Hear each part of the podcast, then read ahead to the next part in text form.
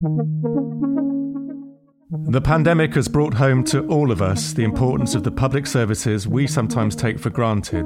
Not just the N H S, but schools, local councils, the police and prison service have all faced huge challenges keeping the show on the road.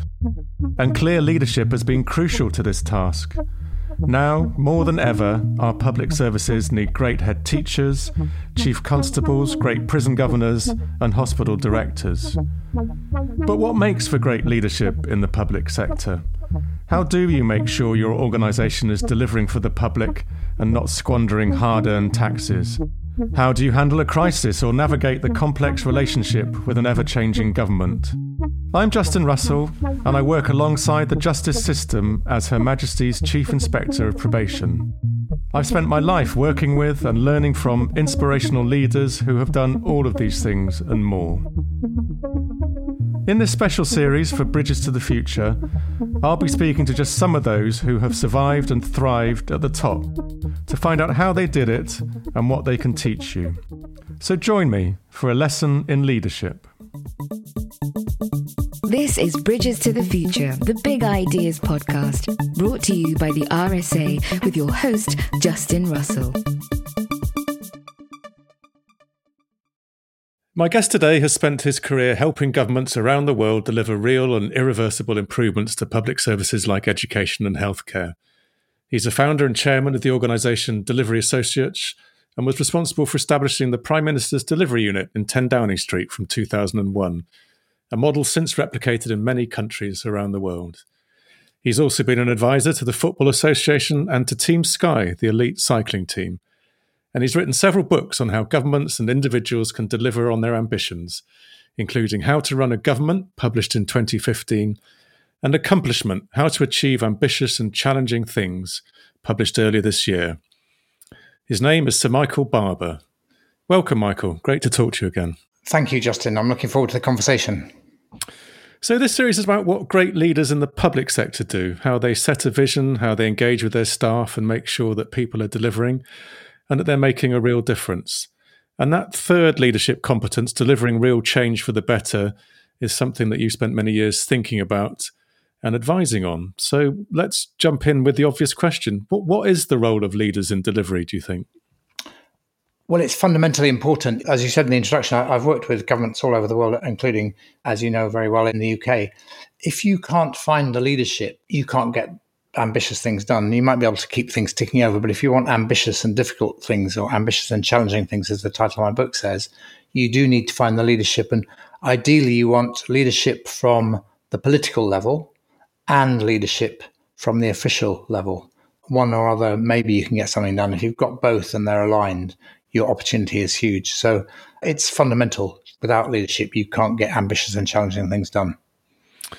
And in one of your books, there's a lovely quote from, I think it's from Charles the First, where you say, there's more to the doing than bidding it be done. Yes. Charles the First realised that, sadly, too late. A bit late in the day. Yes, it was a bit late in the day. It was uh, not long before he walked out onto the scaffold in Whitehall and had his head chopped off. So in terms of the doing, what, what levers do you think leaders have at their disposal, and which ones do you think work the best? I think that obviously it depends on the task, but there's lots of ways of thinking about leadership. So if you're somewhere in Whitehall and you're an official, or you're somewhere in Whitehall and you're a minister, and you've got an ambitious and challenging thing you want to get done, there are several ways of thinking about how you can act on the system you're trying to influence. One is through persuasion, advocacy, moral purpose, ad, you know, just trying to mobilize people behind some mission. And that's very important and useful.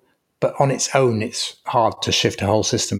The second is, this is where we use a bit of delivery jargon, you need to map out the delivery chain. You're, you're the official in a government department in Whitehall, or you're the minister, and you want to change the facts on the ground. Let's say you want children in across the country to be able to read better. You've got to influence girls in Wigan and boys in Newcastle and whatever it is. So you've got to connect between you and the ultimate beneficiary, all the links in the chain that can help you influence what goes on. And then you can think about each link in the chain. How do I exert pressure on that link?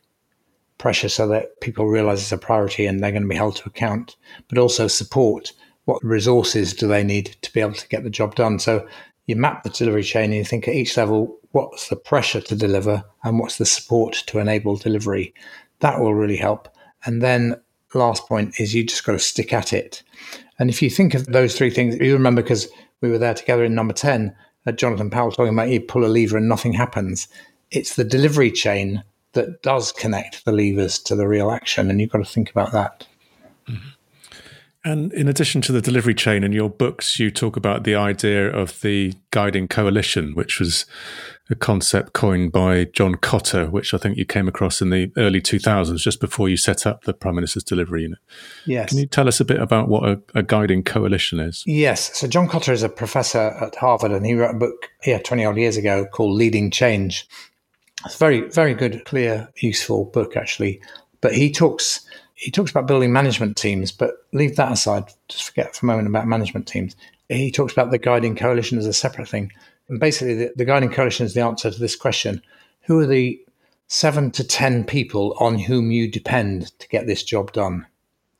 So if I go back to my time in the Department for Education before I came to work with you in, in number ten, the guiding coalition to get children to read and write and do maths better in primary schools consisted of David Blunkett, the Secretary of State for Education, Estelle Morris, the Minister of State, David Miliband, head of the number ten policy unit, later during that first term, Andrew Adonis joining, the Chief Inspector of Schools, Chris Woodhead, myself, the new Director of General Schools that we appointed, Permanent Secretary occasionally. And once you got that group of people together and they all understood, A, that this was a priority, B, how we were going to pursue it, and C, how they'd explain it to their constituency. So Michael Bichard could go to the Permanent Secretaries Gathering and say, this is what we're doing on literacy and numeracy. I could speak to groups of head teachers or chief education officers. David Blunkett could answer a question in Parliament. Chris Woodhead could get his inspectors lined up behind the strategy. And actually, one person I should have mentioned is Connor Ryan, who was briefing the media. So what Connor said to the leader writer of the Times would be consistent with what David said, with what I said, with what Michael Bichard said. And you get that shared understanding of what the task is and how you're going about it. It just speeds everything up. Whereas when things are going wrong, and we've all seen this in, in governments, where those seven to ten people are all singing from slightly different hymn sheets, not quite aligned, or even worse, arguing with each other, it's very hard to get anything done. You might remember transport in the first, the railways in particular, in the first Blair term was absolutely sort of chaotic, conflicting egos, all advocating their agency, but none of them taking seriously the role of actually delivering performance in railway punctuality, for example. And how do you link this guiding coalition of seven to ten people with the much broader delivery chain? How do you win the hearts and minds of the the head teachers and the frontline classroom staff, for example? Yeah, and just to reinforce the point that you were making, this applies to crime reduction or changes in the health service as well as to education. I've just used that as an example. But I think, first of all, if you're going to do something at reasonable pace and major scale across the whole country, you do need that guiding coalition, but you do need to build out from there. And hearts and minds is important, but you're very unlikely with a big controversial change to win all the hearts and minds before you get started. So you get the guiding coalition, you get started, and then you build commitment as you go. And you think about that along the delivery chain. So I remember thinking about literacy and numeracy in primary schools. How will teachers react to this? Where, you know, it's nineteen ninety-seven, there's a new government, they're telling them, this is how we think you should teach reading and writing. And they think they've known how to teach reading and writing for all of their careers. So I was trying to think how you would change the mindset over a period of time. So you can guess, you can anticipate how a workforce will respond. And I had sort of four stages. Stage one, they would say, well, I don't think the government should be telling us how to teach reading and writing. And stage two, they'd be saying, I still don't think they should be telling us what to do, but I must admit the training's good. And then stage three would be, actually, I never thought I'd hear myself say this, but it's beginning to work in my classroom. And then stage four would be, why didn't we do this years ago? Now, that turned out to be optimistic. But you get the idea of anticipating the change in culture and then acting. And if you think back on that example, but it would apply to what you and I and others did with street crime in the police and others, you've got to, whatever you do, you've got to do it really well so that the training's got to be excellent. The quality of the data's got to be excellent. People have got to say, wow, they're really serious about this. In my book that you mentioned, Justin, Accomplishment, you mentioned my work with the F A. There's a bit in there about Gareth Southgate and the detail in which he goes into preparation for something. And then he says, and that detail communicates itself to the whole squad that we're absolutely serious about winning matches and hopefully one day tournaments. And then the hearts and minds come with you if they can see that A, you're serious, B, you're going to keep at it, and C, you're going to help them do the job, even if you're putting pressure on them. And I think you say in the book that winning the hearts and minds isn't separate to making the change. No. You win the hearts and minds by making the change. Yes. And my wife was a primary school teacher in London in the early two thousands and became a literacy consultant right. for Hackney Council, which I think was one of the posts that was created to deliver your strategy. Yes. That's exactly the process that she went through. She did the training. She went to the conferences. She became a... a convert, and it, it was an interesting example, yeah. Yes, and, and you and I in the Blair's second term saw that happen with street crime and police and the health service reforms in the second term of hitting the waiting times targets on routine operations and on A and E. Again, there's lots of opposition at the beginning, but once people see that you really mean to do it and that you're doing it properly, they do come with you, because actually, in the end, people, public servants, like it when they're more successful. It's not surprising, they're human beings, but at the beginning they can't imagine that it could be transformed, and then as they see it transforming, they begin to believe, wow, this is this is this is what I came into public service to do. How hands-on do you think leaders should be in relation to delivery? You, you mentioned that we both worked for Tony Blair in the early two thousands, and he was incredibly into the detail sometimes. I think in one of your books you give the example of a a four or five hour meeting in February two thousand three, which I also happened to be at, when he cleared his entire diary on a Monday morning to go through the whole of the asylum process in forensic detail to understand it, how exactly how unfounded asylum claims could be reduced. And, and, and more broadly, I had this voracious appetite for the performance reports and data that you were providing him with. Is there a danger sometimes of leaders getting too much into the weeds, do you think? There can be. The bigger danger, though, is them believing what you read in some business books or strategy books, that leaders do strategy and other people do the detail. That that's definitely a mistake. But you equally, you can overdo the detail and get so bogged down in it that you never get anything done. That's why it took Philip the Second fifteen years to plan the Spanish Armada, because he just was obsessed with every single detail. So there is a, a balance to be struck. And I think in that case, Tony Blair was very good. Like he... By then, he was an experienced Prime Minister. He'd been Prime Minister for six years or so. He had a kind of sense of when something wasn't quite right. That particular example, he had called me on the Saturday morning. I was barely up on a Saturday morning when the phone rang, and number ten switchboard here, I've got the Prime Minister for you. And you think, oh, that's nice, at uh, eight fifty on a Saturday morning. But anyway, then he'd been reading my report on the data. He said, this isn't quite right. We've got to do something about it. What the Home Office doing? And then... not only did he clear his diary for the Monday morning, on the su- on the Sunday he'd read the Human Rights Convention, a whole lot of other documents that were in some way related to asylum. So he was absolutely on top of the issues and the data. And, you know, he had in, in his past been a lawyer, and it was a very sort of forensic lawyer-like performance. So I do think sometimes you need to get on top of the detail and really drill down. But then once you've got it, the system working. And if you remember, we then did get that illegal asylum seeker numbers right down quite significantly in the next six months because we had been through the system and he had helped us all identify the flaws, and then we were all away working on them. And then as he saw the data coming into line with the planned trajectory, he began to ease off, and he would just wait for the, the two-monthly routine stock take to come around and see if it was okay. But yes, I think leaders do need to get on top of detail. And if you're a senior civil servant, you can't just delegate all that stuff. You do actually need to to know, you need to have enough knowledge to know where you might need to intervene. And I think some of his secretaries of state probably found it quite challenging. He he quite often ended up knowing a lot more about the detail of an issue than his own cabinet ministers, and it, it kept them on their toes, I think, maybe as well as the, yeah. the civil servants. It's what happens when, I mean, some of that is about length of time in government. If you're You know, the first term, particularly if you're a Prime Minister who's never been a minister before, you know less than your Secretary of State. But by the second term, and you've had a couple of reshuffles, you actually know more than your ministers, certainly when they're fairly newly appointed, and you become more authoritative. At that point, you've got to avoid just getting into, you've got to empower them while using your knowledge effectively to challenge them. I've seen the same with Justin Trudeau in Canada. I worked with him through his first term. The story also told in, in Accomplishment. And it, by the end of it, he was really on top of things, and there'd been a few reshuffles.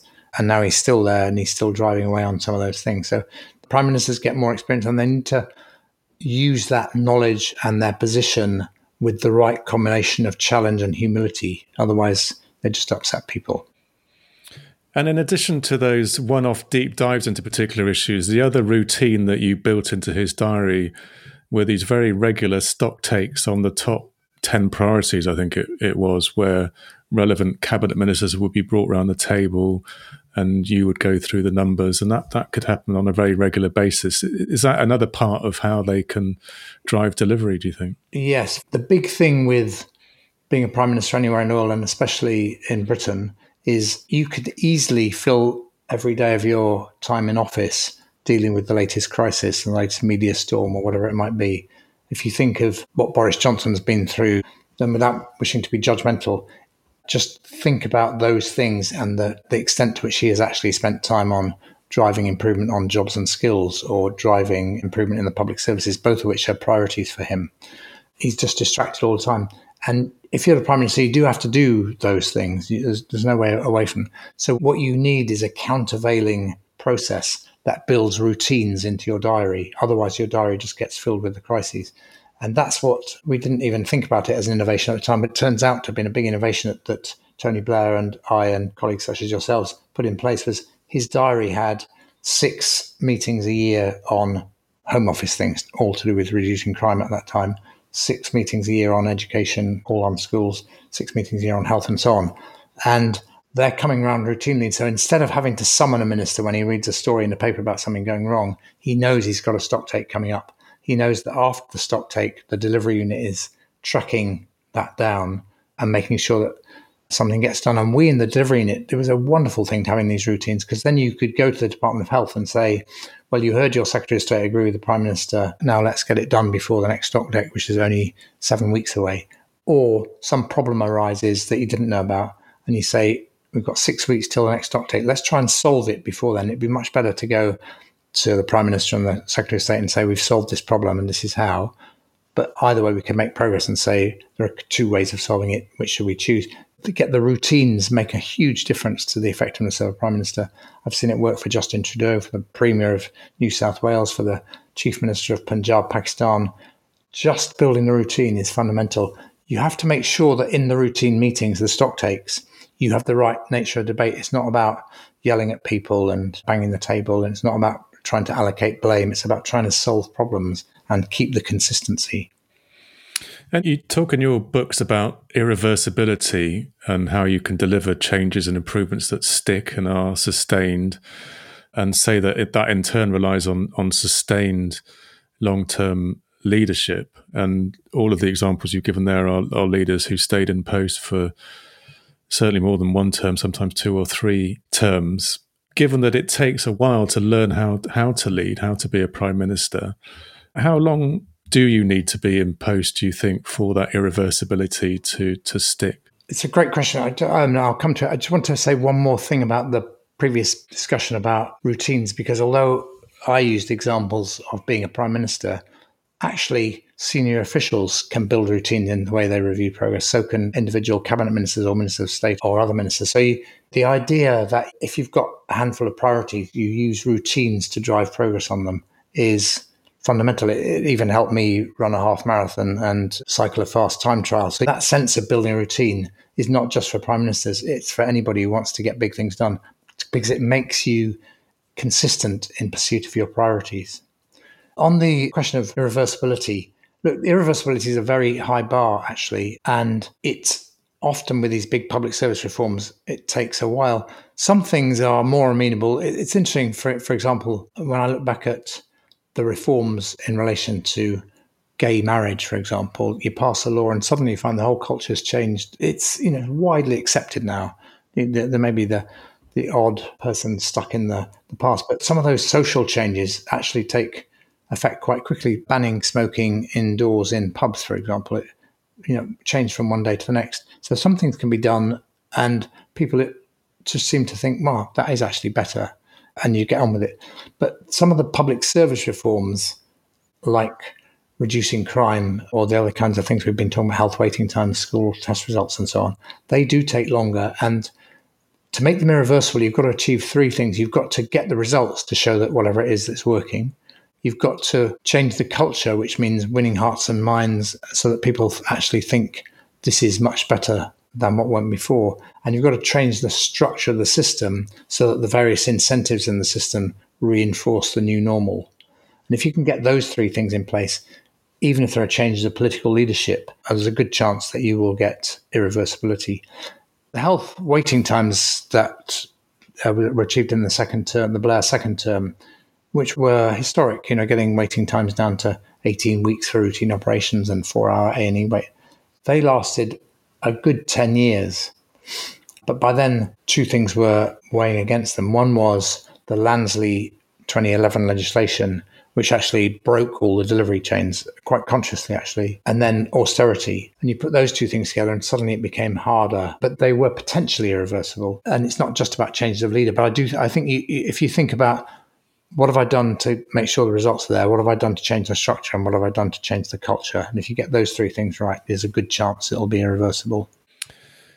I mean, you, you mentioned civil servants. In, in your books, you, you tend to focus on elected leaders rather than civil servants or chief executives. Do the sorts of major improvement programs you're talking about always have to be driven by politicians if they're going to have an impact? Are civil servants actually capable of showing the same ambition or drive? Do we give them the permission to do this? There's a, there's another lovely quote in one of your books from George Bernard Shaw that all progress depends on the unreasonable man, I think you say. Yes. Um, are civil servants just too reasonable, do you well, think? To... You know, there, there are some elements of civil service culture that are a bit too reasonable. And, you know, I, I always like that. Um, it's a good joke. It's a bit harsh, but it's a good joke where they, what do the civil servants chant on a demonstration? They chant, "What do we want?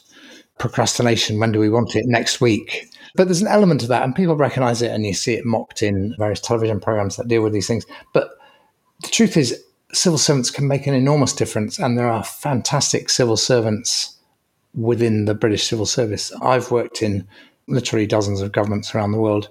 The British civil service is as good as any civil service I've come across, and it's not perfect, but there are some great civil servants leading great programs, and there are some great chief executives of agencies who can make an enormous difference. And they can make an enormous difference even if they haven't got ministerial support, but if they get a fair wind and ministerial backing, they can be transformative. If I if I think of the people who, going back to literacy and numeracy, the guy who ran the National Literacy Strategy, answerable to me, was a guy called John Stannard, who was a completely heroic guy. The woman who ran the math strategy in parallel, called Anita Straker, absolutely fantastic. And we could both list countless really top-class civil servants who make an enormous difference. And what you want in a talented civil servant is, is that ability to manage the, the politics, but also to understand delivery and also to have the sense of ambition. Maintaining the status quo is is not really good enough, that the world's changing too fast, that we're spending taxpayers' money, we've got to get the best value we possibly can for it. But I think that the British civil service is full of some very, very talented people. But do they also need to be left in place long enough to make a difference? I mean, we talk a lot about how frequently ministers get reshuffled and changed, but actually that's often equally true of senior civil servants as well. If I look at prison governors, for example, an area I know quite well, public sector prison governors are quite frequently moved around every two or three years, particularly the good ones, because they get put into the most challenging prisons. Whereas with some of the private sector prisons, you see governors being allowed to stay put for a bit longer and, and really change the culture of a place. And, and more noticeably, if you look at private companies and, you know, the work that Jim Collins has done on on excellent leadership, he often talks about leaders who make a difference being imposed ten, fifteen, twenty years running a, a company. Is there a, an issue there? There is a, there's definitely an issue there. And, and you know, starting with the politicians, obviously, that I personally, and I've said this to him, I thought Tony Blair shuffled his cabinet and his ministers of state far too often, and that did make things harder than it needed to be. I think you ideally you want to give people a task and give them the time to get it done. Obviously, if they're not hacking it for whatever reason, that's a that's a different issue. But but basically, give them time. And, and in that sense, David Cameron, I think, did rather better. He went to the other extreme of rarely reshuffling.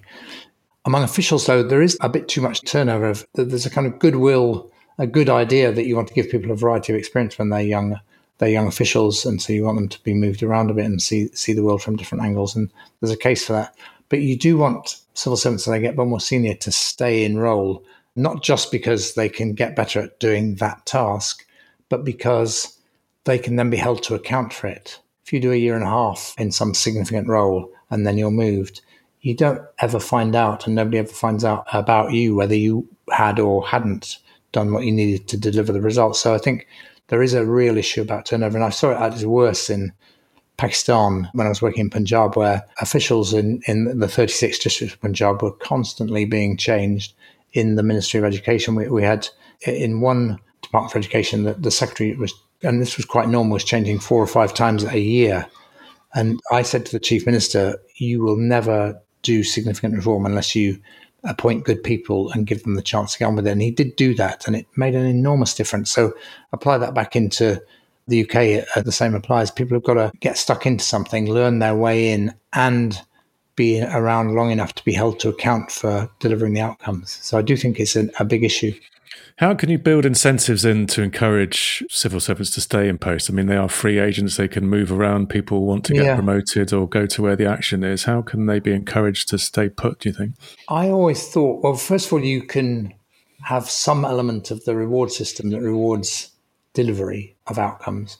Secondly, I always thought that it would be good if you were a good civil servant doing a job really well and you were due for promotion, if you could be promoted with all the consequences of being promoted, but without changing job. You're a grade five and you're doing a fantastic job. You could be promoted now to grade three. We'll make you a grade three, but we want you to keep doing that for another year or so. And I, that to me, that doesn't seem too difficult to do. Yeah, well, I think particularly with major programme delivery, there's been a recognition that major programme directors and S R Os aren't staying in post long enough, and that really needs to be a focus going forward. I mean, it's disastrous to major programmes to keep having new leadership when those programmes can go on for eight, nine, ten years, much longer than an electoral cycle or a, a normal civil service job. Yes, and then if you take your, you know, your example of prison governors, which is a very important responsibility, and you want them to be in post long enough to change the culture of the prison, and going back to irreversibility, to change some of the structures, get the culture changed and see the results of having made the changes. So I think this is a theme that needs something. If, if you were doing a big civil service reform, this would be one of the things you would think about. In your most recent book, Accomplishment, you talk to an amazing cast list of people. You've already mentioned Justin Trudeau, but you talk to people like James Dyson as well, and Gareth Southgate and David Brailsford, all of whom you you know. And I know you're very passionate about your sport, about cycling and football in particular. And there's a whole popular literature around inspirational leadership and thinking in sport, applied mainly to business and the private sector, but are there lessons that public sector leaders could learn too from people like David Brailsford or, or Gareth Southgate, do you think? Yes, there are. And to be fair to both of those people, there are things that they can learn from great government leadership. That's how I got to know them. Dave Brailsford read How to Run a Government and said, I want you to bring this set of thinking into Team Sky. So it works both ways. It's not just one way. Similarly, Gareth Southgate, I'm on a F A Technical Advisory Board, and it's made up of very diverse people, some of whom are from other sporting areas like rugby or cycling, but some of whom are people like me who aren't really into sport at all, but are trying to bring the lessons to bear.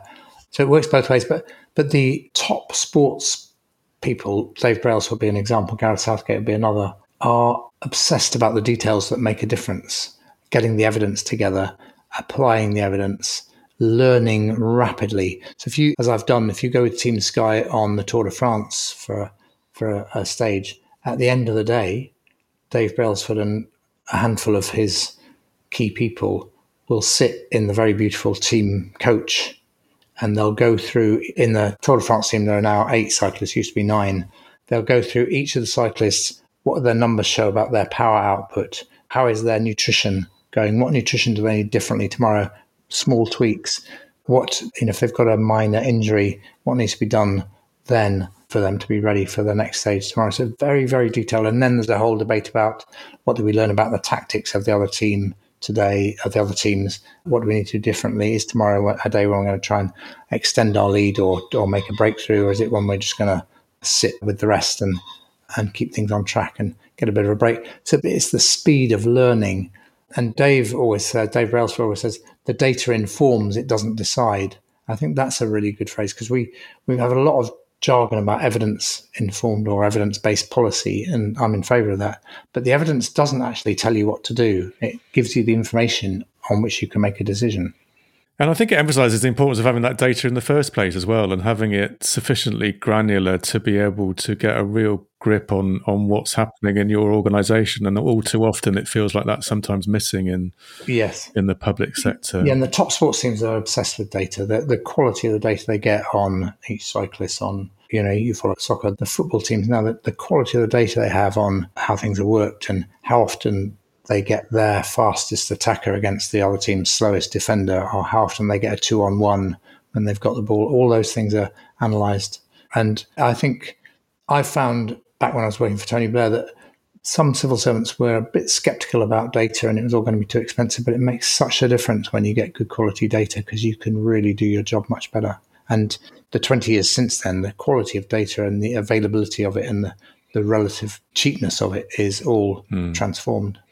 I think, yeah, as we've seen with the pandemic actually over the last year, amazing real-time data on all sorts of aspects of human behaviour. And yeah, and you'll know in the prison service that I was under the impression that prison governors often now had data which were kind of lead indicators that a situation might be getting critical, and then they can act on it before something goes wrong. So that kind of I think data. I think Ministry of Justice have certainly been started to use data scientists to help governors to spot things like yeah. the, the prisoners who are most likely to get involved in a violent incident, or to start to spot, as you're saying, when, when trouble may be brewing. Yeah. Two final questions, if I may. So in your book, How to Run a Government, you, you set out fifty-seven different rules to follow. If I had to ask you to pick just the top two or three of those fifty-seven. I know it's a it's a difficult question, but yeah. what, what what do you think they would be? There were six or seven chapters, and I came up with fifty-seven because when I was at university, I wrote an essay about the foundation of the Heinz company in North America and fifty-seven varieties. So it was just an arbitrary number. But look, the critical things are, have some ambition and stick at it, and don't let the skeptics put you off. There's always people saying that's going to be too difficult, or you shouldn't be doing whatever. And that applies in your personal life as well as in your job. So that, that seems to me fundamental. And then secondly, now you're sticking at it, building those routines that we were talking about earlier in this conversation, and having the data each time the routine comes round to review, to see what, what's working and what isn't working, and to make adjustments as you go. And then, so that's three. And then the fourth one will be that idea of starting with a guiding coalition and building outwards, ever widening circles of leadership, so that it doesn't become just a technical exercise. It becomes a movement with a moral purpose. And a final question. You've, you've worked with a huge range of leaders over the years in many different countries. An unfair question, perhaps, but of all the ones you've worked with, who do you think delivered the most in terms of real and sustained improvement for their citizens? Well, you and I worked for Tony Blair, and I loved that time, demanding, though of course it was. And I do think that he delivered very significant public service reform, change and improvement in health, education and crime reduction, and even getting the railways to run a bit more reliably. So I think he was very good. But actually, if I had to pick one, I would choose the Chief Minister of Punjab I worked with between two thousand nine and two thousand eighteen, who was a force of nature. When I first met him, we started on education reform and later extended it to health and water. But nobody, not one of his officials, wanted to do anything radical. And just by sheer force of will, he got them working on it. And we built, I built with some of his colleagues, the routines, the data systems. So on vaccinations, for example, this was long before the pandemic, getting basic childhood vaccinations done on time, on standard. We designed a whole new system for doing that across a province with one hundred ten million people. And he was absolutely fantastic. And it was... The great thing to see was that at the beginning, there was literally him and me saying, yeah, you could do that. And at the end, there were hundreds of people who thought this was a fantastic experience to have been through. And the data on health and education was radically improved over that time. So if I had to pick one, I'd pick him out. And it's Shehbaz Sharif, is that his name? Yes. Right? Yeah, the elected Chief Minister of the Punjab. Yeah, yeah he's not. He, he finished in twenty eighteen, but he, he was very courageous in what he was prepared to say. I remember him once it was a, a stock take on water, and he wasn't happy with what he was hearing, and he could get angry, and he banged the table and he said, just wait a minute, wait a minute. He said, in nineteen forty-seven, Germany had been flattened by the war. Japan had been flattened by the war, and we became independent. And all these years later, look at Japan, look at Germany, and now look at us. Why do you think those two countries are so much more developed and wealthy than we are? Do you think it's because Pakistani people are less talented than Japanese or German people? I hope you don't think that. It's something to do with the way we run the province. And then he went back to them. So it's, see what I mean? He, his, his ability to to express the moral mission of state building, as he called it, was was awesome. Great example to finish on. Many thanks, Michael. It's been a fascinating conversation. Thanks for all of your reflections on delivery and the role of leaders in it. It's been great to talk to you, and good luck with it. Good luck with your next project, and good luck with the book as well. Thank you very much, Justin.